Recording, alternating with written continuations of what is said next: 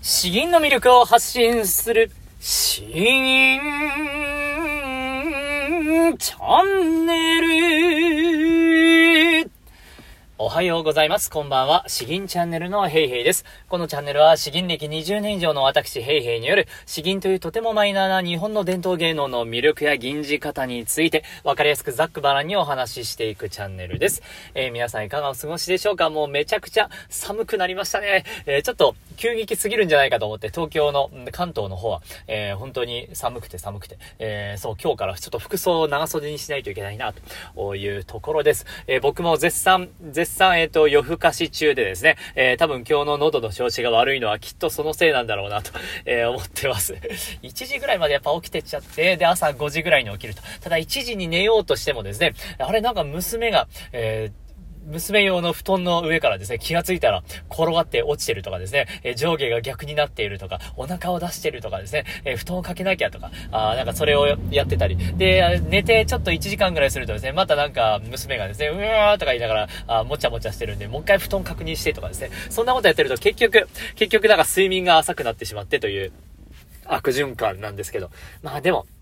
娘に何かあった瞬間になんかすぐ起きれるようになったのは、えー、なんか親として成長したんかなというふうに勝手ながら思っています。ちょっと今日は、うん、今日はちゃんと寝ますね。えー、今日、明日、明日はわかんないけど、今日はちゃんと寝て、えー、体力をなんとかキープしたいと思います。ではでは、えー、今日の本題なんですけれども、えー、今日はですね、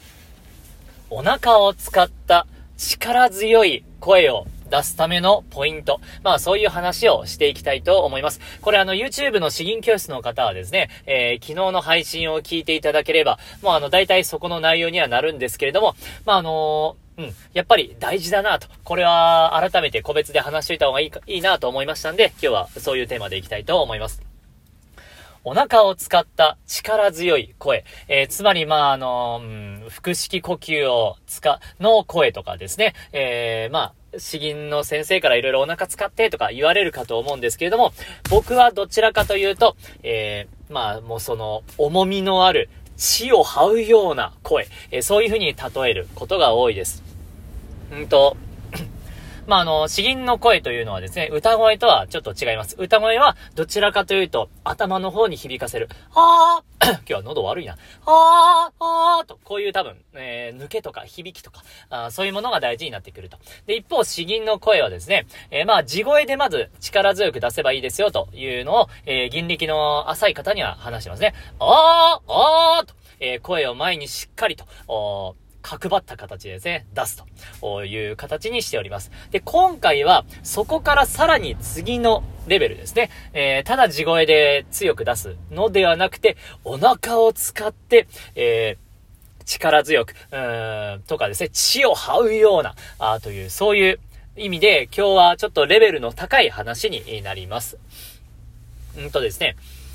えー、ただ、地声が強い声というのは、まあ、あの、喉にも若干負担がありますし、えー、それだけで声量を稼ごうとするとですね、なんかうるさい感じがします。さらに言うと、うんと、声としてもですね、重み、深み、そういうものが相手になかなか伝わりにくい、えー、声になってしまうんですね。細かく言うと音程も、音程もまだあの、暴れやすい、暴れやすかったりします。ずれやすかったりします。で、一方、この血を這うような声っていうのは、まあその逆ですね。深みもあって、重みもあって、えー、もう、感情表現がしやすくて、かつ音程も安定している。えー、そして、そして疲れるんですね。お腹が、お腹がめちゃくちゃ疲れるという、えー、こういう声です。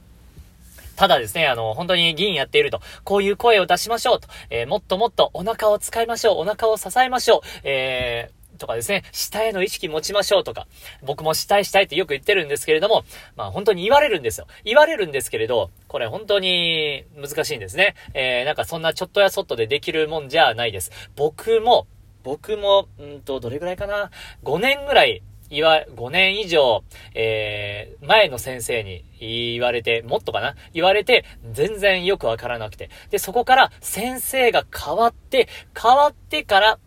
変わってから3年ぐらいですね。3年ぐらい経ってようやく、えー、なんか分かってきたなっていう、そういうレベルです。本当にだか8年とか10年とかかかってますね。えーそれほどのものだということをまず一つ知っておいてください。先生に言われた時とかですね、目の前に先生がいながら吟じている時は、なんかできるちょっとできたかなって思うんですけれども、うん、その教室の後半になると、あれ？できなくなったなとか。で、家に帰って自分で一人で練習すると、あれ？全然できないみたいな。あ本当そんなのを繰り返して繰り返して、えー、だんだんとできるみたいな、そんなことです。これはまず、まあ、心構えとして知っておいてください。そして、まあ、すいません、あの、だいぶ前提長くなったんですけれども、じゃあどういう風にやっていったら良いのかというポイントですね。えー、これあればもうすぐにできるよという、そんな即効性のあるものではないんですけれども、3つありますのでお話ししていきます。えー、っと、あ、なんだったっけな。まず、一つ目ですね。一つ目は、音が音が下がるところですね。音が下に落ちるところを、えー、明確に、明確に下がるんですね。えー、弁水、粛々、粛々、ここの、うー、下にガクンと下がって、ここまあ、主音と呼ばれる音なんですけど、ここに、落ちる時ですね。えー、ここを明確にもうガクンと直角に落ちるような、あそういう意識を持ちます。え、そうすることでですね、この下のちゃんと地を這うような、あ声をつか、捕まえやすくなります。ここをぬるっとするとですね、下がりきれなかったりするんですよ。シュクシュクー最終的な到達点はまあ同じかもしれないんですけれども、なんかグラデーション的に徐々に徐々に、えー、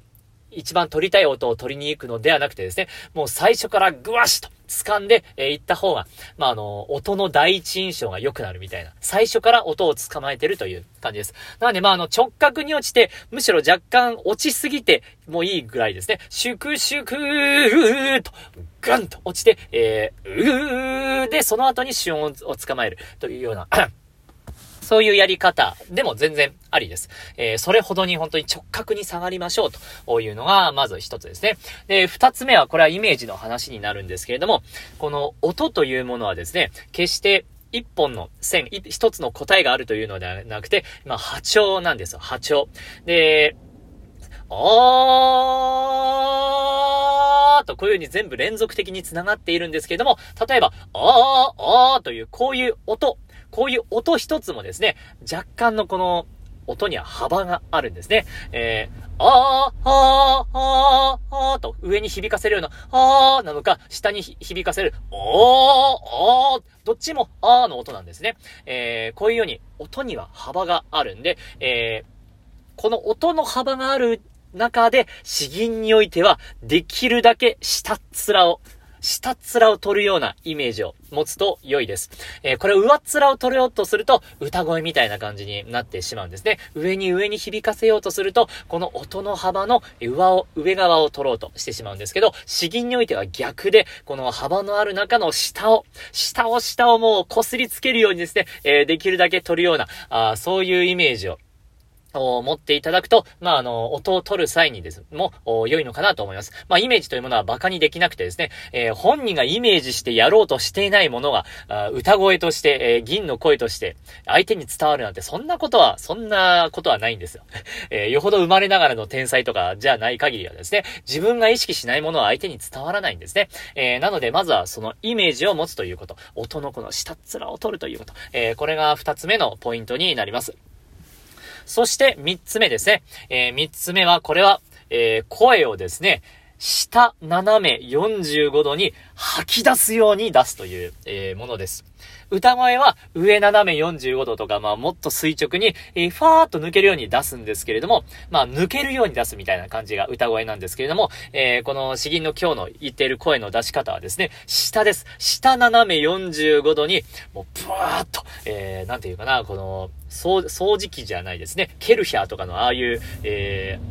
ー、水圧掃除、清掃道具みたいな感じで、ふわーっと、ふわーっと、えー、前に、前に押し出すんだけれども、ただ真正面ではなくて、もっと下へ下へ押し出すような、あそんな感じです。で、声を押し出すというよりは、声にさらに呼吸を、呼吸を乗せる、え気持ちを乗せる、えー、それぐらいの自分の持っているものを口から出せるものをすべてブワーっと出す感じですね。えー、汚い話じゃないですけど、もう口から出るもの、とにかく、えー、下斜め45度に押し出す、吐き出す、えー、という、そういう風にやると、あー、あーがこれは普通の声で、おー、えー、で、下のイメージを持つと、おー、おー、で、ここをさらに吐き出そうとすると、おー、おー、おー、と、えー、もっと前に行く力が出てきます。真下にやるとですね、真下に出すって多分できないと思うんですけれども、えー、正面ではなくて、より下へ押し出すようにするとですね、えーもっと本当にあの、力強い感じに、え、なります。これはあの自然と、多分自然と、えー、丹田あたりとかお腹をですね、まあ、使うことになると思うんですけど、なかなかうまくいかないという方は、これあの、コメントをください。で、お腹使うんですけど、本当にこれ、疲れます。めちゃくちゃにエネルギーを使います。この3つ目のポイントがとる、特に、えー、辛いですね。えー、やればやるほど、やはりあの、自分の持っているものを出すというのはエネルギーを差し出すようなもんなんで、えー、本当に使うんですけれども、これはあの、必要な、必要な疲労感ですし、えー、それをやっていれば、どんどんとこういう丹田とかの呼吸の使い方が鍛えられていくので、この疲れはですね、ぜひぜひ、えー、掴み取ってもらいたいなと思います。喉が疲れるんじゃなくて、お腹が疲れるという方ですね。喉疲れるのはたくさんやるとちょっと危険なんですけど、えー、お腹が疲れるということはもう、えー、いくらでも継続して鍛え上げていいんじゃないかなと思います。というところですかね。ということで、あの、今日3つと、まあ、心構え1つお話しさせていただきました。こういう、まあ、地を這うような力強い声という出し方なんですけれども、これはあの通常の発声よりもさらにレベルの高い話であって、えー、しかも、それはですね、僕も8年ぐらいかけてようやくなったような、本当にあのーすぐにできるようなものではないんですけれども、一つ目のポイントは、音が下がるときに明確に、えー、ガツンと下がるように、えー、すると。二つ目は、声の幅の、えー、音の幅の下っ面をと捕まえるようにするということ。そして、え三つ目は、下斜め45度にも全てを吐き出すかのように声を出すということ。えこれを意識するとですね、え本当にあの、私の声軽いっていう風に悩まれている方も、えー、もっともっと深みとか重みとか、あが出せて、もっと詩吟が楽しくなると思いますんで、えー、ぜひぜひ、えっ、ー、と、やってみてください。これはもう詩吟やってる方全員共通の話かと思います。よし。あとは、えっと、そうですね、一個宣伝しとかないといけないですね。たまには。あのー、私もこういう YouTube の詩吟の配信の内容を、えー、Kindle 本の電子書籍に、えー、まとめております。題して、詩吟の教科書、初心者編というものですね。初心者編しかまだ出していないんですけれども、えー、これもあのー、えっ、と、もう百何十部ぐらいはもうダウンロードされておりまして、えー、私のこの動画の概要欄、この動画のタイトルとかの方をですね、なんかクリックすると下にまた情報がブワーっと出てくるんですけど、えー、そこにあの、Amazon のクリック欄があります、URL がありますので、えー、そこから購入できるようになっております。うんえっ、ー、と、まあ、本当に好評いただいておりまして、えー、この詩吟を始めたばかりの人から詩吟歴10年ぐらいの方まで、えー、ずっと、え学び続けられるように、綺麗にまとめてかつ読みやすくしておりますので、えー、よければ読んでみてください。ペーパーバッグの方はですね、ようやく、もうちょい、もうちょっとでいけると思います。もうずっとこんなことばっかり言って申し訳ないんですけど、え内容も確認し終わったんで、うん、そんなところかなと思います。はい、はい、はい。で、あとはまあ、他の本とかも出さないといけないなと思っているんですけれども、やりたいことがたくさんありすぎてですね、えー、ちょっとなっておりますけど、まあ、この電子書籍、えー、詩吟の教科書初心者編購入して、えー、コメントやレビュー書いていただけるととっても嬉しいです。よし、では、後半ですね。本当に今日は、うん、喉、微妙だな。えー、では、まあ、あの、リクエストいただいたんで、こちらやりたいと思います。李白作、ガビ三月の歌ですね。いや、これいいですね。えー、では、詩文を読んでいきます。ガビ三月、半輪の秋。影は平京、香水に行って流る。夜、水形を発して三峡に向こう。君を思えども見えず、優秀を下る。えー、では、どういった内容か読んでいきます。ガビ山に半輪の月がかかっている。その月の光は平峡の香水を明るく映し出し、水は静かに流れてゆく。私はこの夜、整形を出発して山峡に向かったのであったが、ここに来て初めて月を見ることができたのである。この辺り、山が連なり、特別の時刻でなければ、太陽や月の見えないところというが、えー、船が下るにつれて、やがて半輪の月も隠れてしまって、そのまま虚しく優秀を通り過ぎたのであった。えー今のその、まさに、えー、中秋の名月ぐらいの季節。今日はめちゃくちゃ雨が曇っているんですけれども、本当に最近月が綺麗なんでですね、えー、半輪ではなくて満月なんですけれども、えー、それをちょっと想像しながら吟じていきたいと思います。今日話した内容、まあ、あの、下に力強くっていうほどの銀というわけではないんですけども、音が明確に下がるところとかはですね、ちょっと、え僕も意識的にやろうと思いますんで、あ、ここだなというのを感じながら聞いてもらえればと思います。ガビ三月の歌、李白。ガビ三月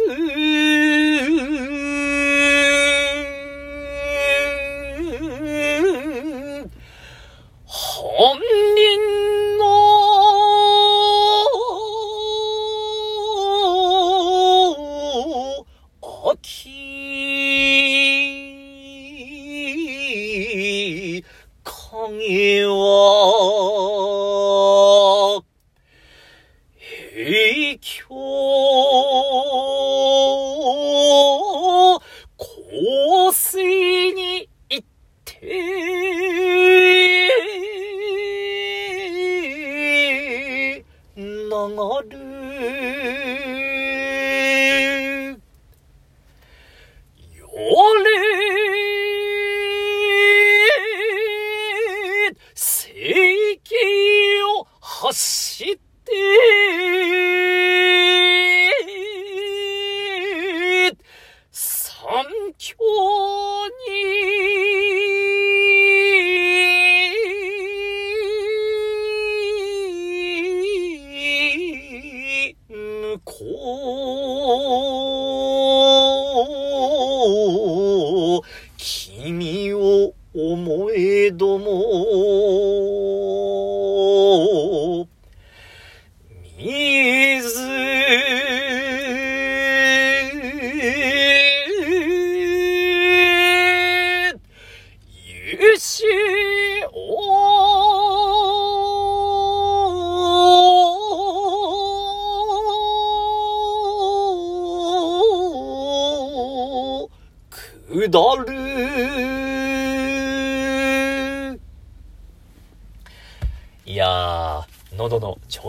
良くないですね。すいませんね、これは。